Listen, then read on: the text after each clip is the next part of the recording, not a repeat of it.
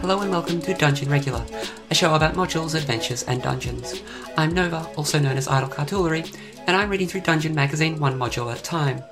I'll summarize that module, talk about its strengths and weaknesses, and then talk about a few interesting things about it that could be used at the table or impact your own homebrew design.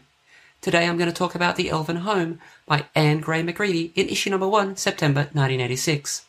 The Elven Home is an encounter more than a full module, albeit a thoroughly explicated one, where the player characters find a magical pool and the home of a group of drug addicted elves, and either befriend them or come afoul of them and their treant companion. The pond and their home t- hide two treasures a magical gas that brings power and strength, and a magical vase of mystical significance. It would fit into almost any fantasy campaign, as it has vibes that would fit right into Dolmenwood, but a number of resources, items, and characters that could be leveraged in a more materialistic campaign, for example in Dungeon Crawl Classics. Number 1 Brevity. This is the briefest of the modules in issue 1 of Dungeon Magazine, at only 4 pages, and I like the conciseness. This is something that these days would be written in a short paragraph or perhaps a single page, as a random or incidental encounter in most modules, and so at 4 pages it's actually generously apportioned. I'm of two minds here, allowing it to breathe a little more than if I'd written it myself, does bring more character and specificity than squeezing it into a smaller space. On the other hand, plenty of this could have been briefer while maintaining that character. The box text, for example, is far too generous, the map unnecessary, and the conversational nature of the voice, which I'm beginning to suspect is the house voice of Dungeon Magazine at this point in its existence, could make more assumptions about how the referee would run the game.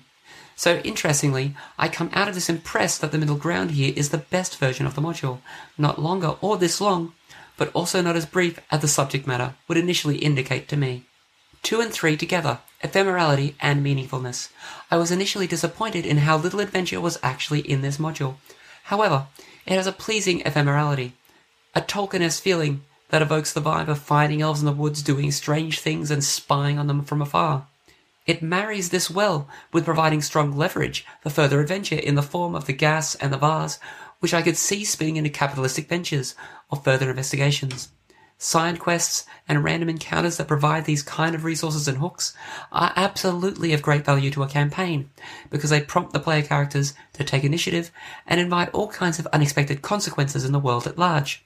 The combination of this sense of unexpected meetings and the possibility of the world changing if the player characters are clever make for an exceptional encounter. Number 4. Characterization. The elves are characterized as a group, which is really disappointing for an encounter that is as likely to be a chat with the elves as anything else. There are only four elves, and even if there were only a two or three word description of each, it would make a world of difference to the encounter. As is, they all have unique stat blocks, despite the strong possibility of no combat, but no other distinguishing features aside from one of the elves, Repo, whose distinguishing feature is that he can fight with a sword. A little characterization goes a long way, and while yes, it's something that an experienced referee could make up on the fly, part of the goal of the module is to minimize the work the referee has to do. And in a module that's primarily a social one, it's important to prioritize those social interactions at least equally with the combat and environmental ones. That's the Elven Home in a nutshell. A little shorter than usual, but then again, so was the Elven Home. I hope you'll join me for the next episode of Dungeon Regular. If you have any questions, please reach out. I'm on Twitter, Blue Sky, and Mastodon at Idle Cartulary, and I write reviews and blog at playfulvoid.game.blog. If you'd like to support Dungeon Regular, please visit my Ko-fi at ko-fi forward slash Idle You can make a one-off donation or become a member. Members are prioritized for their questions to be included in the Dungeon Regular mailbag episodes, can make suggestions for future bathtub reviews, and get to see bathtub reviews a week in advance on my Ko-fi before they go public. Our theme music is an extract from Turning the Page by Kirk Osamayo on the Free Music Archive, used under a Creative Commons license. Thank you for listening to Dungeon Regular. Thank you.